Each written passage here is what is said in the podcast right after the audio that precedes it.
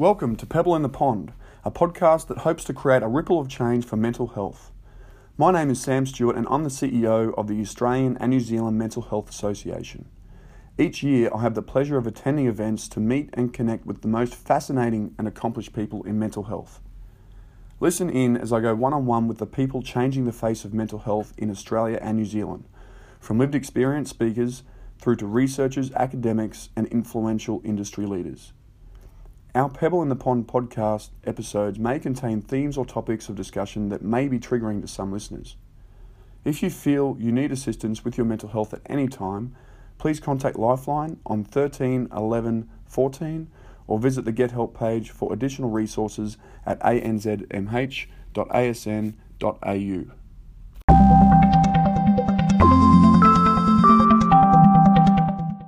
Hello, listeners, and welcome to this week's episode. Thanks for tuning in. A warning that this week's episode deals with potentially triggering issues relating to domestic violence. If you feel at any time that you need help or support, please contact Lifeline on 13 11 14. Simone O'Brien is a domestic violence survivor. She's also a speaker and a strong advocate for women against violence. Her journey started in 2012 when she suffered a horrific attack at the hands of a perpetrator who would not take no for an answer. It started with emotional and psychological abuse and ended up with her being beaten with a baseball bat to within inches of her life. Somehow, with the support of family and friends, Simone got through that night, and today, after 52 operations and seven years of ongoing treatment, she travels around Australia to share her story of courage and strength, to raise awareness for the red flags related to domestic violence, and to prevent these incidences from happening again. Tune in as Simone shares her personal story of determination, resilience, courage, and strength, and how she is championing non violence against women and children. Hello, listeners, and welcome to another episode of Pebble in the Pond. And with me today, it gives me great pleasure to uh, have a conversation with an incredibly uh, brave woman, Simone O'Brien. Simone, welcome to the show. Thank you so much for the invite. No, not a, not a problem. It's, uh, I mean, I, I, wish in some respects we weren't going to even have this conversation, obviously. Absolutely.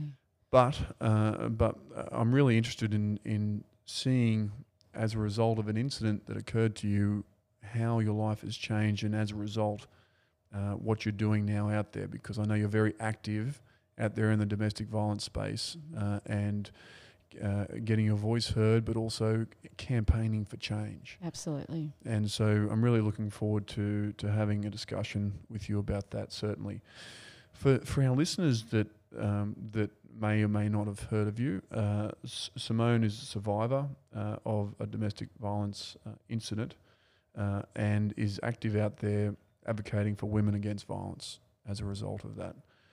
Simone, you uh, if we go if we go back to how you've come to be campaigning for women again in domestic violence, Sure. you um, you were divorced. Mhm. Uh, you had uh, th- we Three. still have three Yep. kids. Sorry, Amazing children. Yep. uh, and uh, and what what were their names? Um, Gabrielle, who is now 22, and Ashlyn, who's 19, and Zach, who's 16. Wow, Yeah. they've grown quick. They have grown quick. Yeah. And they've learned a lot too. Their life has changed as Uh, well. Well, I'm looking forward to definitely touching on, on them and, and you know how, how they're going and what they're up to at the moment. Definitely. I, I know when you originally did that uh, that interview with uh, a current affair um, that that was was that 2014. Yeah. That my brain was still mush Yeah, then. is that right? Yeah. Yeah. Like not clear thinking like it is now. It's amazing how our body heals in time.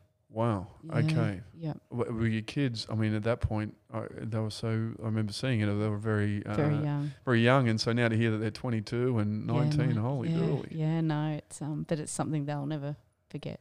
Uh, obviously. Yeah, Uh, and yeah, and what a terrible experience that they and yourself and and your circle of, of family and stuff absolutely. had to go through. Yeah, So so you were you were divorced Mhm. and then you, you you were brave enough to get the courage to get out there and try dating again. Dating again, and and at the age of thirty seven, and at that time, Ashlyn was fifteen.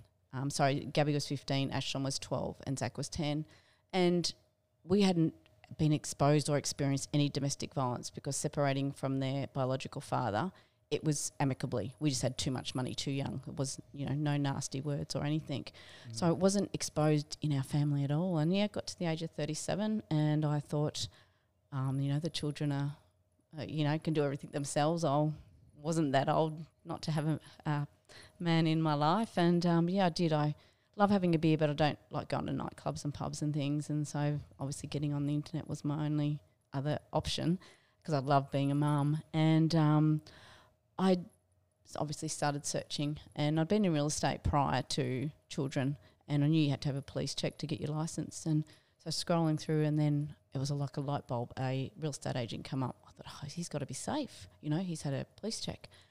And so I clicked on him, and we started you know, texting, but it was at nine o'clock at night because my children still came first. And mm. then he mm. said, "Can we ring?" I said, "Absolutely." So then that was still at nine o'clock at night. And then he said, "Can we go on a, on a date?" So we got into a relationship, but over a period of nine months, there were little red flags, and you know, probably to someone they may not even look at them in depth, um, but to me they were big because I hadn't had anyone in my life since their biological father.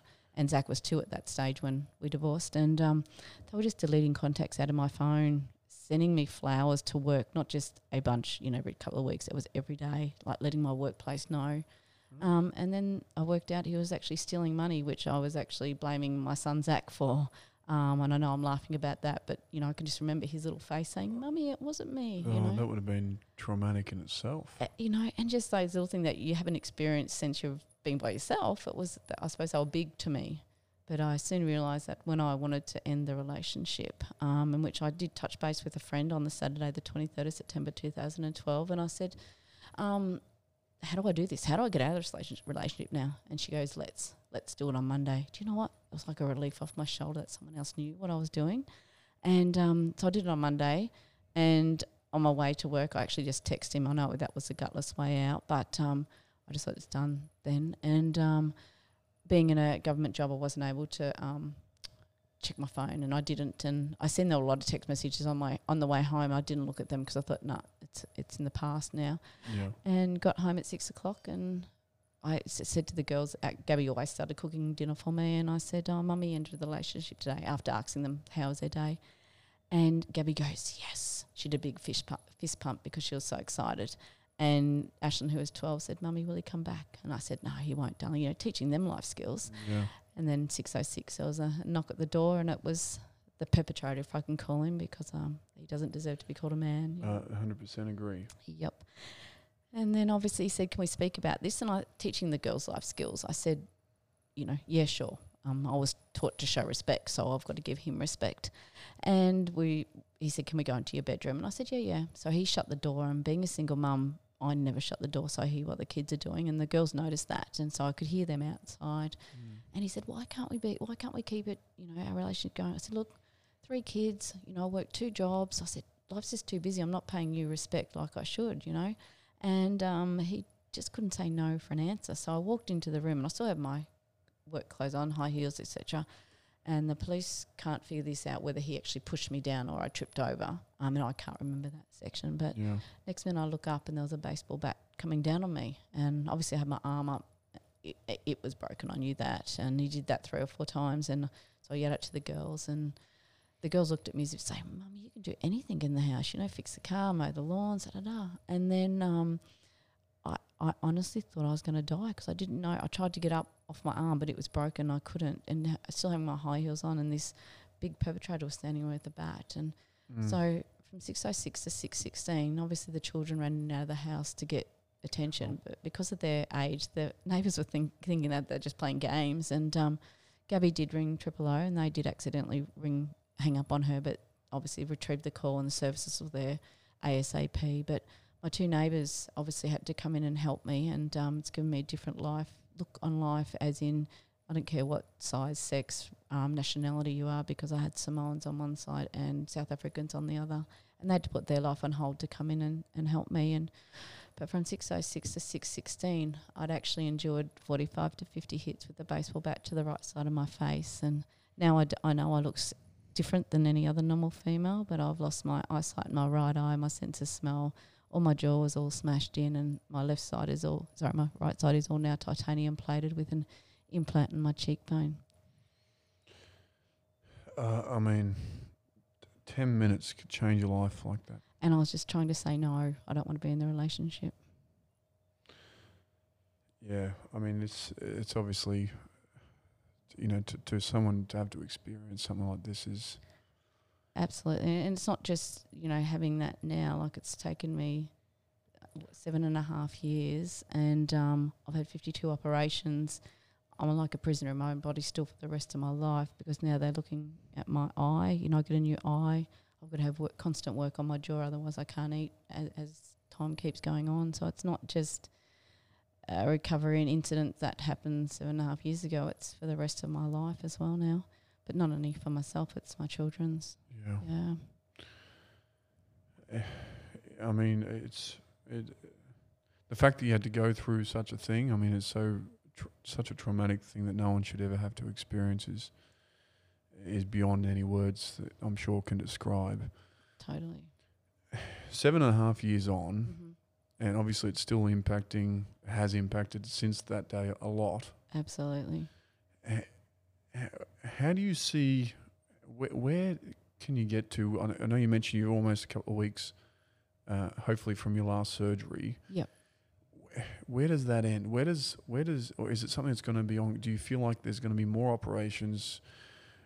Th- The ability and what you're able to do. Tell me how Yep. it's affected you. Obviously, um, I, I say I've had my last operation, but I had to go. Obviously, I've with one eye now. Um, the other eye is dead, and there is a like it's one in seventy odd thousand chance that that dead eye can throw a disease into my good eye. So obviously, I've got to get that um, checked quite regularly. And you know, obviously, he only mentioned last week that removing the dead eye, which I wasn't aware of until now. So, you know, it's just constantly all the time. Um, you know, even getting a banana in your mouth is hard work sometimes, and that's why the constant treatment is always. And you know, all my war wounds around my body, I call them war wounds, but um, it takes me an hour in the morning and an hour at night. And I say dress up and dress down, not as in clothes. That's just treating my wounds because I, I don't want to wake up in ten years' time and think, oh, gee, I wish I'd listened to, to the surgeon or the OT, and um, I want to feel as good as I can in myself for my children. So yeah. So functionally, you you're able to drive still. You're Yep.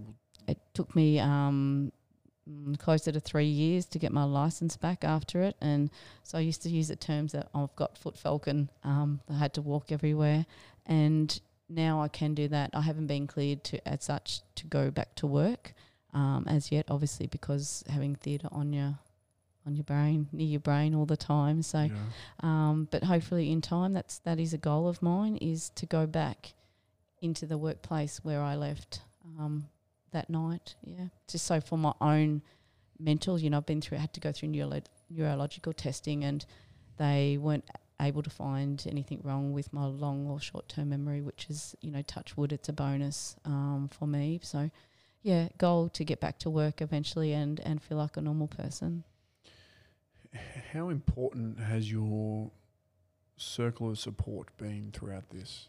truly amazing. And, you know, as I have mentioned, not knowing about domestic violence, the whole of Transport and Main Roads, which is where I worked, um, have actually got in support of what I'm doing. And now, um, you know, Neil Scales, the DG, worked closely with myself in making sure the whole of Queensland in that area know about domestic violence because, you know, something so little can happen so quickly in such a short time.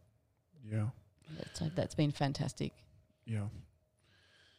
Eh, And the the healing with your yourself and your family around that traumatic experience is that's obviously ongoing. Absolutely. And uh, my mental side is really good. I, I look at everything um, in a positive way now. It, um, my eldest daughter, it affected her for many years because she was 15 at the time and I'm too cool for counselling.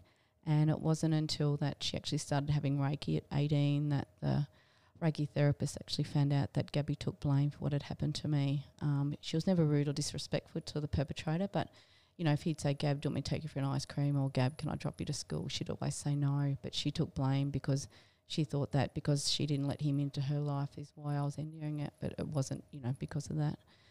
It's really affected Ashlyn, my middle daughter, who's 19. Um, at the at the time, obviously, um, on the 25th, at 2 a.m. on the 26th, um, they after they'd given their statements, the children actually had to come in and say goodbye to me, which is actually Ashlyn's birthday. So mentally, um, when I was going in for my last operation in August this year, Ashlyn wanted to not live anymore. She wanted to do away with herself. She just said life's not worth living and really unhappy. So she's actually suffering from depression and anxiety from it. Um, she's never had a boyfriend, and she goes, "Mummy, will I ever have a boyfriend?"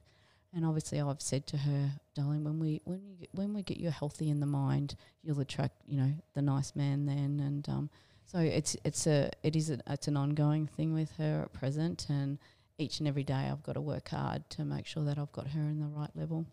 And Zach, um, he wasn't at the home on the time of the assault. He was actually at basketball training, and I was thinking he wasn't coming in to visit me each and every day, and he was, and he actually had the doctors and surgeons and nurses in tears because he'd be outside in the corridor vomiting and crying, saying that's not my mummy in there. So it's how it's affected his mindset. Mm. And even with the way I look um, over time, I've rocked many a weird and wonderful hairdos. And he said, um, he actually asked me one day, he said, Mummy, can you not come into school today? And I, s- I knew exactly why. And I said, Sure, mate. And you know, I've actually said that in front of his little mates. And his mate said, Did you really say that to your mum? He goes, Yeah, but I regret it now. And that's only because we knew nothing about domestic violence, you know, and obviously the, the taboo subject it is, people don't like speaking about it. Mm. And that's why I want to get out. And now my children have got a different limelight in life. Yeah, well, that's. I mean, that's really interesting. Mm, yeah. And you know, one thing I I want to add in there, um, you know, speaking up, and I know Sam, it's um, it's affected you, and is why I'm here today. You know, and helping stop domestic violence in what I'm doing is, um, as I mentioned, he was a real estate man, and at the age of 37, you know, you've got some form of luggage, if I can say. You've either been married or you've got children. And obviously, I was bragging about my children, and I told him about you know my um my ex and whatnot, and he said hadn't hadn't had children and, and no children, hadn't been married and no children. Well, after the court hearing, his face went around Australia, obviously, and uh, two wives came forward.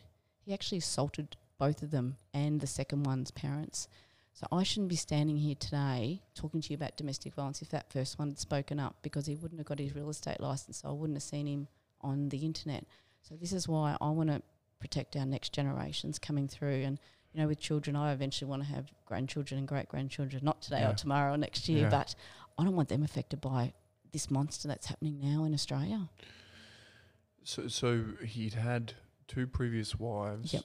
and he'd had kids to those, Do yep, yep, and had offended already and had offended already in both of those relationships. both of those relationships. Yep, to the extent um, his mother-in-law in the second one, he actually pushed her down chair, um, down a, a row of stairs. Yeah. But, but they never reported it. Is it? never reported it at the time. No, and that's why you know I shouldn't be. I'm a third wheel. I, you know, and I he obviously had it in him that he wanted to kill someone, and that was nearly me. You know, I shouldn't have survived what I did. And it was funny. I've just in the last six months got an email from the um, the second wife's sister, and she lives in Sydney. And um, she went on to tell me that it took them 12 months to get her out safely. He was such a con man. And it wasn't Wow. just the family, it was a community effort to get them out, get her out safely. So they worked hard to get her out of the relationship, Absolutely. Yep. and Yep. yet there was still no report Still no report. filed or anything. No, nothing. And that's my message out to everyone now.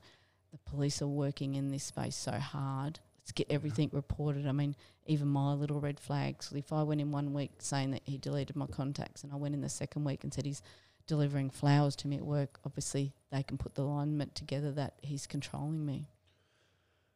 So, I mean, when you look back on this in hindsight, you know, do you look at it and say, well, there were signals? Now, obviously, you mentioned a couple, Yeah.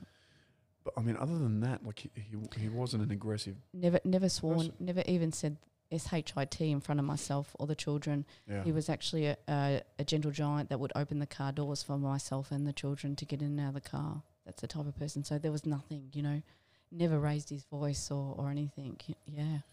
But there were other signals along the way that that potentially that you're trying to get out there and say, well, look for these? Red flags. Any Yeah. little red flag is a, is a big red flag.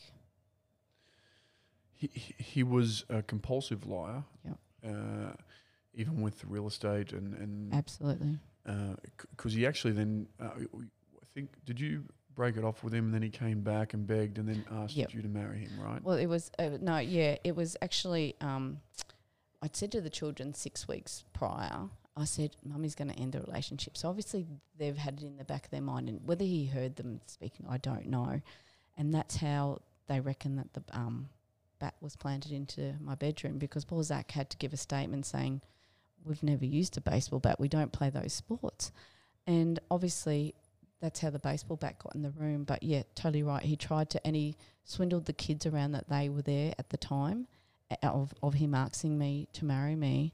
Um, and at that six weeks prior, it was actually Zach um, who kept me going that extra little bit longer because he's going to, Mummy, he's a really nice man, you know, he's, he does so much with me.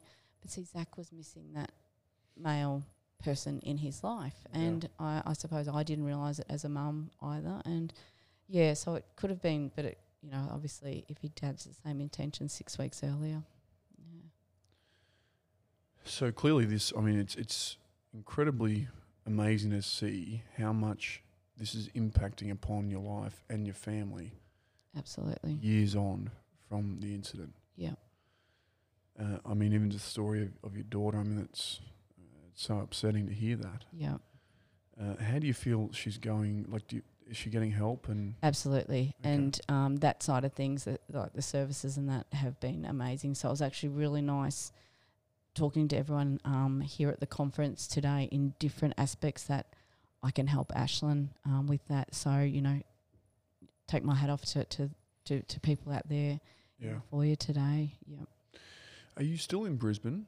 I'm actually based back in Victoria now, Okay. um, but I actually do come back to Brisbane every 10 days for treatment. Um, and that's because my trust in the doctors, they've got me where I am today. Yeah, And obviously, uh, you know, it always works out that, you know, someone would like me to present and at a workplace or a school and things Yeah. like that as well. So, yeah. But no, look, I'm just taking it as a positive now for my health of my children as well. And I don't let anything beat me. Um, to, to the extent that um, I was thrown a, a goal. I've had goals all my life, and um, I was it wasn't in my goal list. But someone said, "Do you want to run the New York Marathon for women and children in Australia?" I said, "Absolutely." So after one one of my operations, I recovered from that and started training. So this time last year, I'd actually completed the world's biggest marathon, and my Wow. point my point to that was. I've gone from the brink of death to run the world's biggest marathon. We can do anything, and that's where we can change this epidemic that we're in. that's amazing. Yeah. A- and what else is on your bucket list? No, I've just obviously had my, my last operation a couple of months ago. So um, this year has sort of flown by and with, um, you know, treatment and Just getting getting through it. Yeah, just getting through it. So next year's a new year and um, I'll, I'll wait and see what we can achieve. So if we uh, we go back to your so Trevor yeah, uh, was your Biological. biological father, of the kids. Yes. Yep.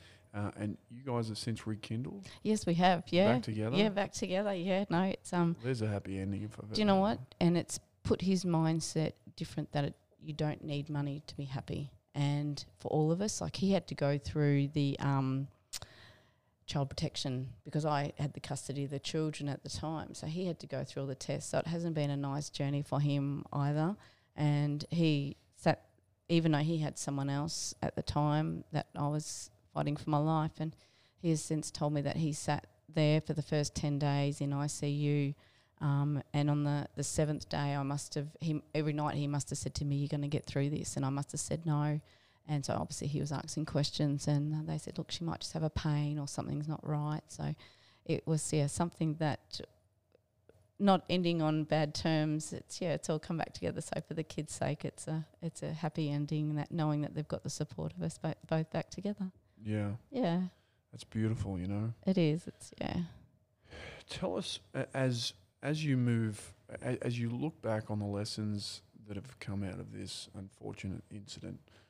What what are some of the key things that you're going around and, and campaigning for and, and trying to encourage and inspire? basically anyone to look out for red flags and notice if if your work colleague or your schoolmate ha- has changed in their attitude or changed their clothing or not coming to events that you know that they would normally be be first at. I mean, because you, don't know what's happening at, at home if they're being controlled or you know they're, they're being drawn away from a thing. So basically look out for any little red flag and you know ask them are you okay not just once or twice but five or six times i say be a nagging mum like me and just keep checking in and you know even here at the the conference today um, i've checked in on betty taylor who has cancelled her gig just to make sure she's okay and Yeah. you know i got a reply and yeah Oh, that's good. so little things like that, just and then people know that they feel supported. Um, And you know, I felt supported because my friend said, "Let's do it on Monday." You know, and that little bit of support goes a long way. So yeah, look out for any little red flag. Yeah, and, and to some degree, um, even those red flags can be that they're just having an off day, they're not feeling well. Exactly. um, Yep. That it is, and, and you know what? To a degree, this is, this stuff is common sense, but yet because we live in such a busy world that's distracted by all these different things that are happening, Absolutely. we don't often enough sit there and just look at each other in the eye and say, "Are, are you really okay?" That that's so right. Yeah, and you know, inside that person could be going, "Oh, I wish she could just help me, help me," but she was too embarrassed, or he was too embarrassed to speak up about it. You know, it's not just a female thing; it's a, it's a males. We've it's a it's a 50-50. We've got to work with you. How how has uh, Trevor's uh, since 2012? You and Trevor have been back together for the better part of that. No, no, Oh. um, probably 2015 maybe. Okay. Um, obviously because I was in hospital um, for most of that, and then I had to go to or from the neuro surg, surge, surgical ward then to a, a brain rehab, which I had to learn how to walk again. You know, do my bra up again. I was Yeah. I was like a baby, but in, in an adult um, body. Um, so that was a long time, and it was actually him that said, um, "I want to take the move you all back down to to Horsham, which is where my mum and dad and my two sisters live."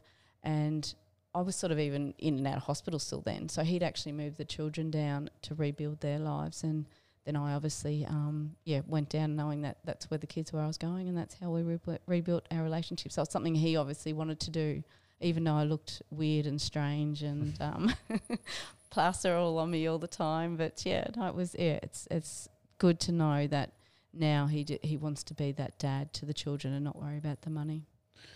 So that was a big factor initially.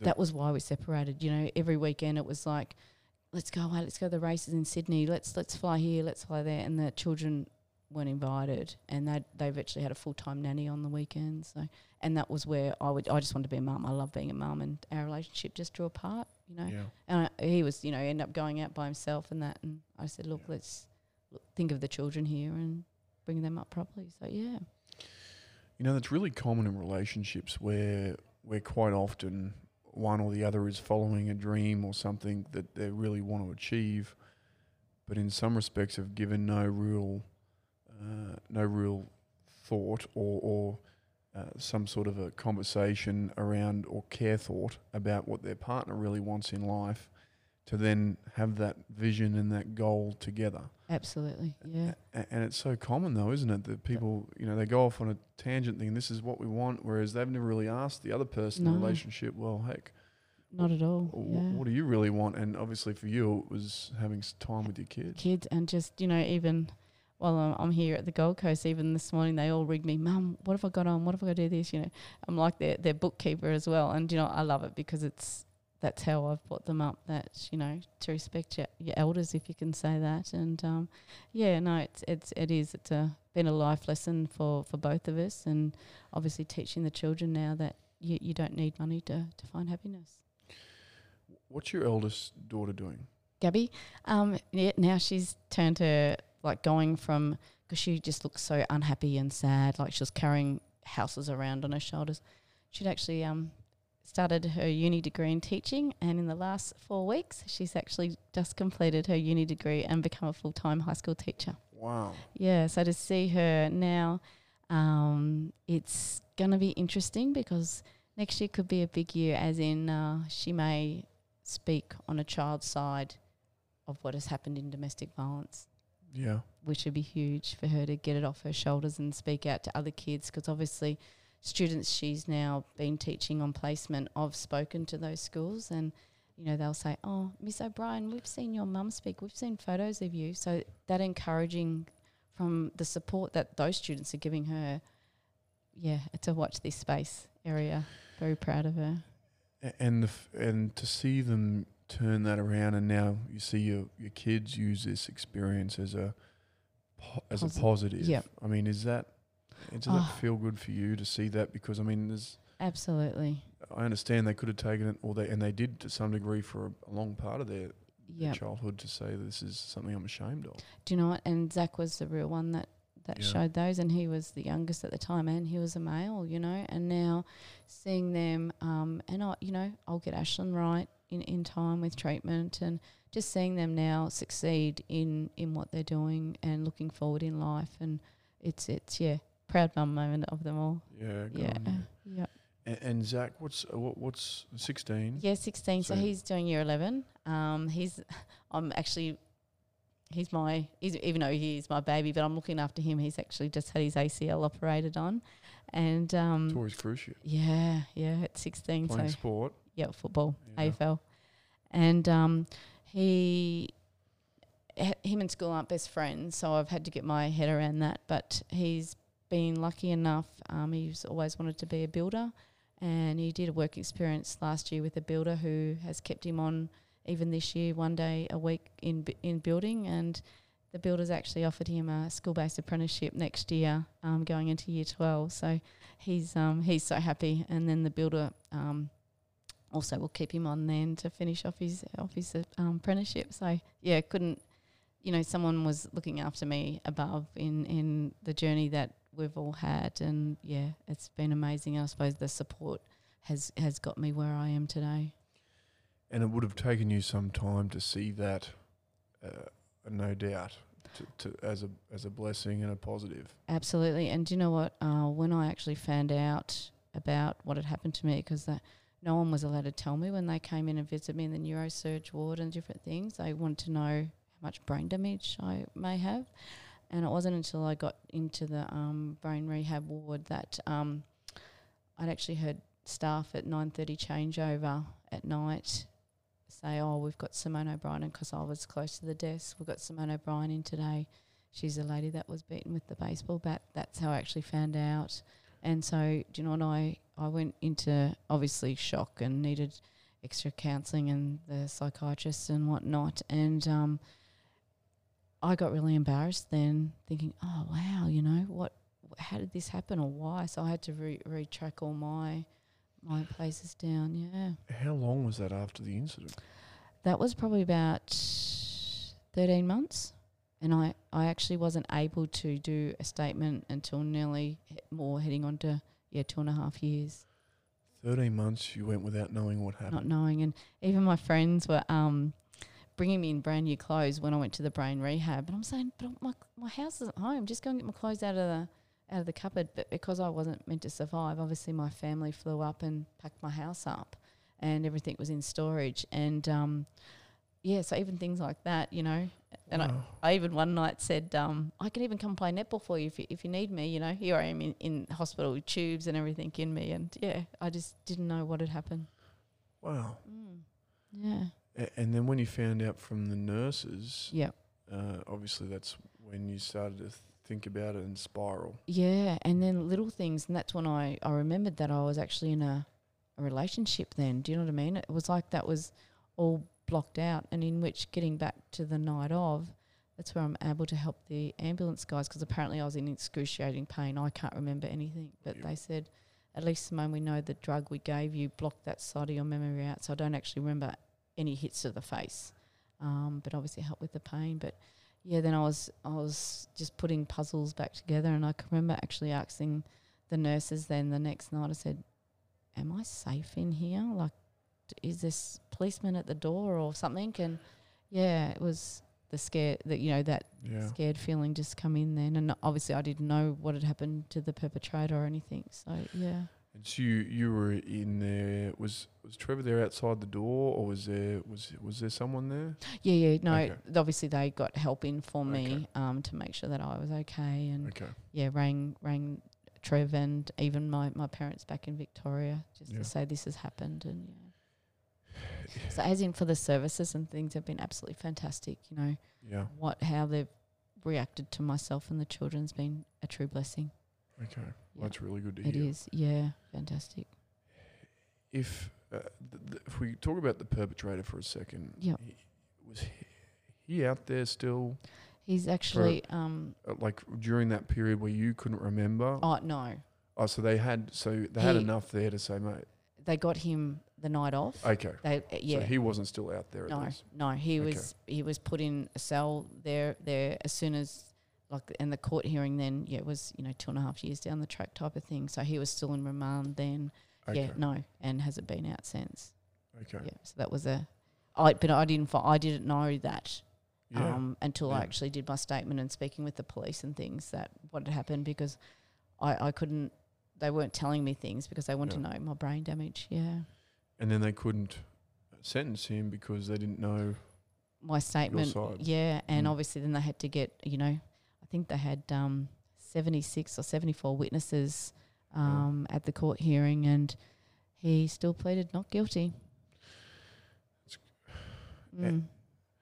and and the previous relationships he'd been in, Yeah. they came forth when they saw you on a current affair. When, no, um, when the sen- yeah, yes, when they seen me because they seen his face then, but Okay. also um, when he when the court sentencing did happen, his face was up then, so that that's they actually contacted the the CIB and investigators then. So, but then it was a real thing on Mm. yeah a current affair. Yeah. Well, how as because I know that as you said there was some time there where you were struggling just to get back to normal functioning Mm-hmm. as a human being. Absolutely. How has it been in the last few years, and at what point have you started now being able to go out and being more active as far as trying to stop this stuff from happening to other people? Yeah, no, now it's um it's like a healing process for me and that's where I thank you for today because you may not realize it, but you're helping with my self confidence and self esteem and Yeah. you know, it's like a relief weight off my shoulders too because the listeners will think, Wow, let's get in and help with, you know, this domestic violence epidemic that we're in. So spreading that word, it's it's like it's a healing process for me because obviously me not knowing about domestic violence, I want to just keep now helping people. You know, I survived, and yeah, I just want to help that next person um, speaking out. So it's a, it's a win win all round. I'm Yeah. helping help other people, but I'm I'm helping myself as well.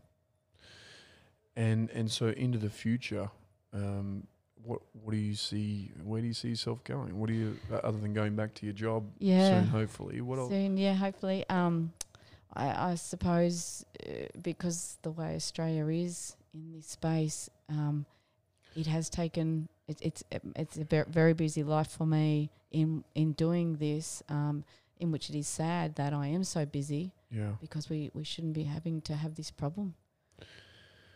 Unfortunately, it seems to be taking a long time to be able to seep through, you know, and try and get that early intervention with Yeah. some of these behavioural.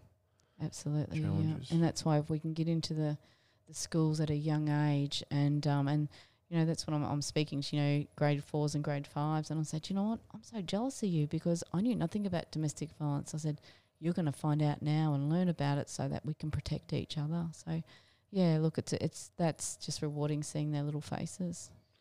And the different types of domestic violence. I mean, it's not all physical. No. It, it can be emotional and financial, right, as well. Absolutely, yep. It can be just saying you're not allowed to wear that today.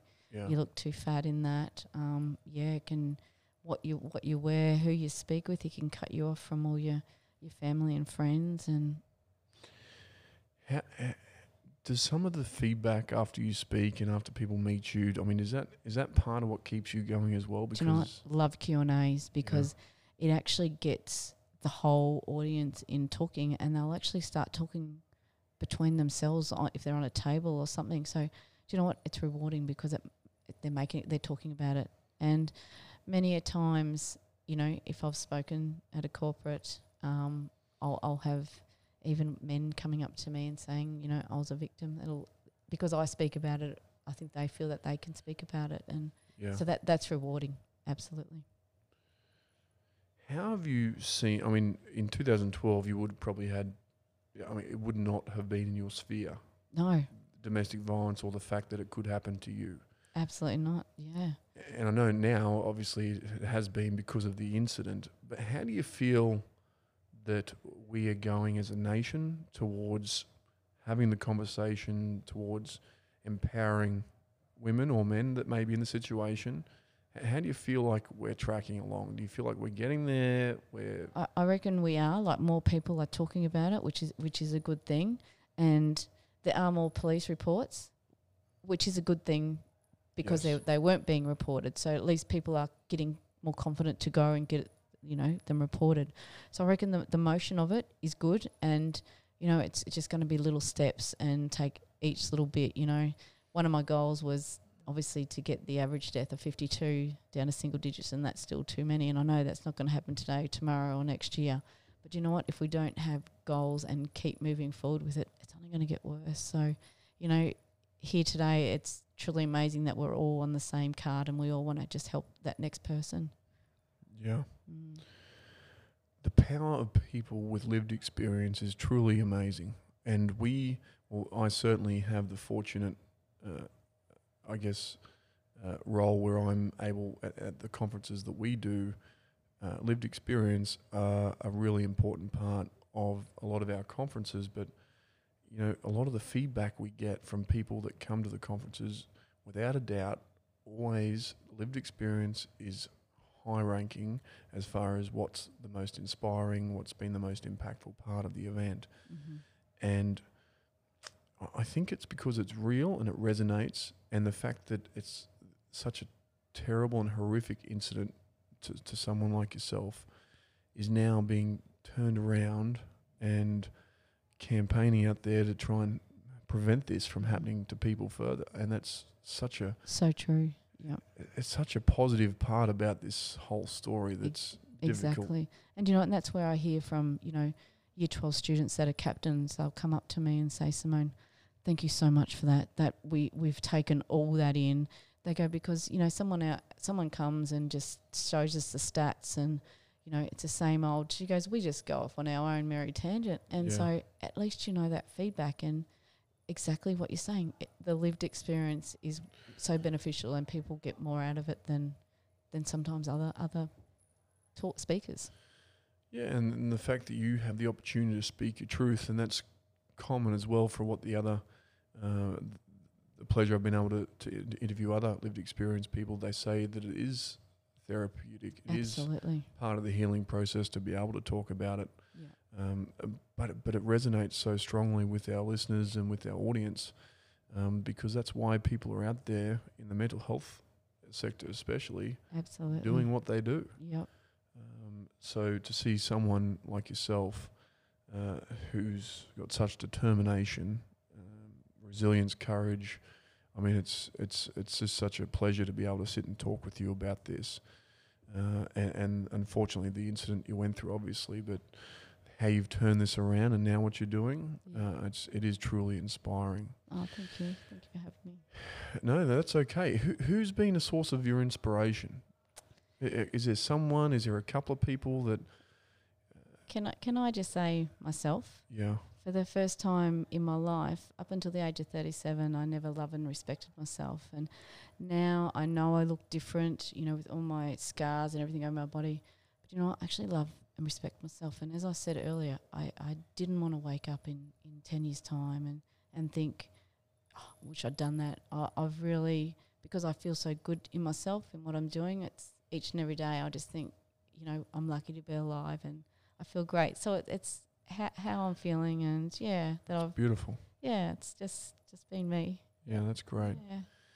And uh, and what's ahead for you and the family? I mean, you're still down there in Victoria. Yes. Um, well, we've Trevor and myself, we're actually going because we're actually divorced. We're going from divorced life to married life again. Oh, there you go. I was gonna, I was going to say you're divorced again, but no, No. you're actually making it official. We're going to make it official, and and that's where I suppose that's in itself we made a talking topic, and if it's funny Yeah. with the kids, and um, like if Zach's wrong or you know Trev's telling Zach off, and he'll go, no, no, no, no, you're divorced. Mum, mum won't marry you like this. So, um, yeah, we're making yeah early next year we'll get uh, remarried, and it's more like a celebration than Yeah. a wedding, as in for the journey we've all been through Yeah. to have it a, a fairy tale at the end. So yeah. Well, and, and somehow I don't think that's going to be the end. I mean, I, I'm sure that you're going to continue on in your Uh-huh. journey and beating the drum. Absolutely, and you know what? I'm probably already nearly booked out till June next year. Um, just you know, with um, obviously Queensland is Family Domestic Viol- Family Violence Month, and I've already got bookings for this year. Like it's like being repeated. Um, the schools and places I've been with, just can I have you back for next year? And That's great. absolutely, you know, at least hey, it's rewarding for myself that I'm doing something right, and Yeah. That's what my son goes. He goes, Mum, how do you go? We're not speakers. I said, I don't know, mate. I just get up and speak and wing it, you know. And so it's um, It's authentic, though. do you know what? And that's it. It's uh, not being a speaker. I've I've had to, you know, because my jaw was um, only could open two mil, but I've always been able to even that speak well. And um, so yeah, if I can just help someone else, I'm I'm doing good. Yeah, that's that's great. Yeah. And and so you're still going to live in Victoria uh, and down there with your family. Yeah. Well, knowing that that's been the um, the best things for the children. Yeah. Um, they hate. They've probably in the seven years only been to back to Brisbane probably three times, and you know we lived up here for seventeen years um, prior to that, so it's been a big change. But going back to the little country town, um, the kids love it, and they've realised now the support that I get in the town um, from everyone. You know wherever I go, you know they'll say, "Mummy, who was that?" I said, "I don't know." You know, then they go, "Everyone knows you." I said, "Well, do you know what? That's good. They've I've I've made a stepping stone." So I said, "They know you as well, so they get." you know, the utmost love and everything down there. So yeah, no, definitely stay there. Even though it's a drive for me to get anywhere, but I love it. Yeah. Where do you think? Uh, what's the? If we look at solutions as far as what can we do to prevent this happening now um, in, in the future? And I, know, and I know it's not going to happen overnight, but Yeah. what do you think are the driving factors that we need to look at, need to address uh, in order to um, eradicate Mm. A- And, do domestic violence? I suppose it, it just comes back to speaking up, Yeah. speaking out, looking out for each other. Like it's it's nothing major. We and do you know what? And we've just got to work together as one, not individuals. You know, in our everything doing, and that's why you know, obviously, I am an ambassador for a lot of different campaigns. But to me, I'm I'm on one, and we all do it together. So working together, speaking up. Yeah. Yeah, that's Yeah, definitely. You and you, we we sort of briefly spoke before we started recording just about the differences in the state uh, and, and the way they treat offenders. Absolutely, it's totally different. Uh, Have you got anything you want to say about that, or is there anything? I just love the the higher end, our controllers, if you can call them, to, to work in a line. You know, Yeah, um, I was lucky enough, um, as this happened to myself in Queensland, um, that the perpetrator got life for attempted murder. Whereas at a police forum I just spoke at, um, a Victorian sergeant actually said, Simone, if it was here in Victoria, he'd be lucky to get two years. You know, and that's just not right. And down in Victoria, a man killed his wife, and because he pleaded for manslaughter, you know, he was getting out in six years. They have extended that a little bit now by four years or something, but he killed his wife. You know, it's Yeah. just not aligned, and yeah, so we've still got a way to go. a way to go. And especially, um, they had a, a psychologist from WA. She was an Aboriginal lady speak, and she just said there's no no joining between the police and Aboriginals, and the police now know. The um, assistant commissioner said we've got a lot of work to do in this space, Yeah. so they know. You know, and it's just working together, not not individuals. How can people get in touch with you? Um, either on my through my website, um, on you know I've got Twitter, So www. SimoneO'Brien.com. Yep. Okay. and yeah, happy to you know chat. And obviously, I I fly anywhere because it's um such an important topic at present in Australia. Yeah. Yeah. Unfortunately. Yes.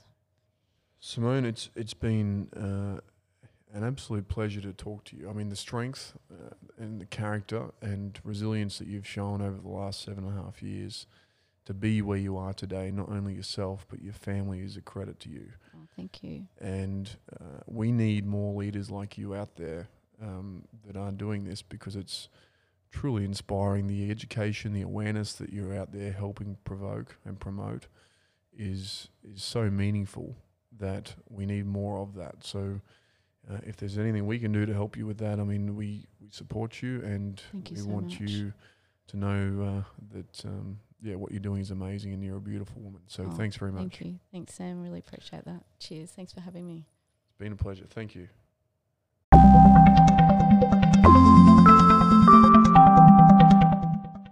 Is there someone working in mental health who you'd like to be featured on the podcast? Are there more questions you want the answers to? Let us know what you want to hear.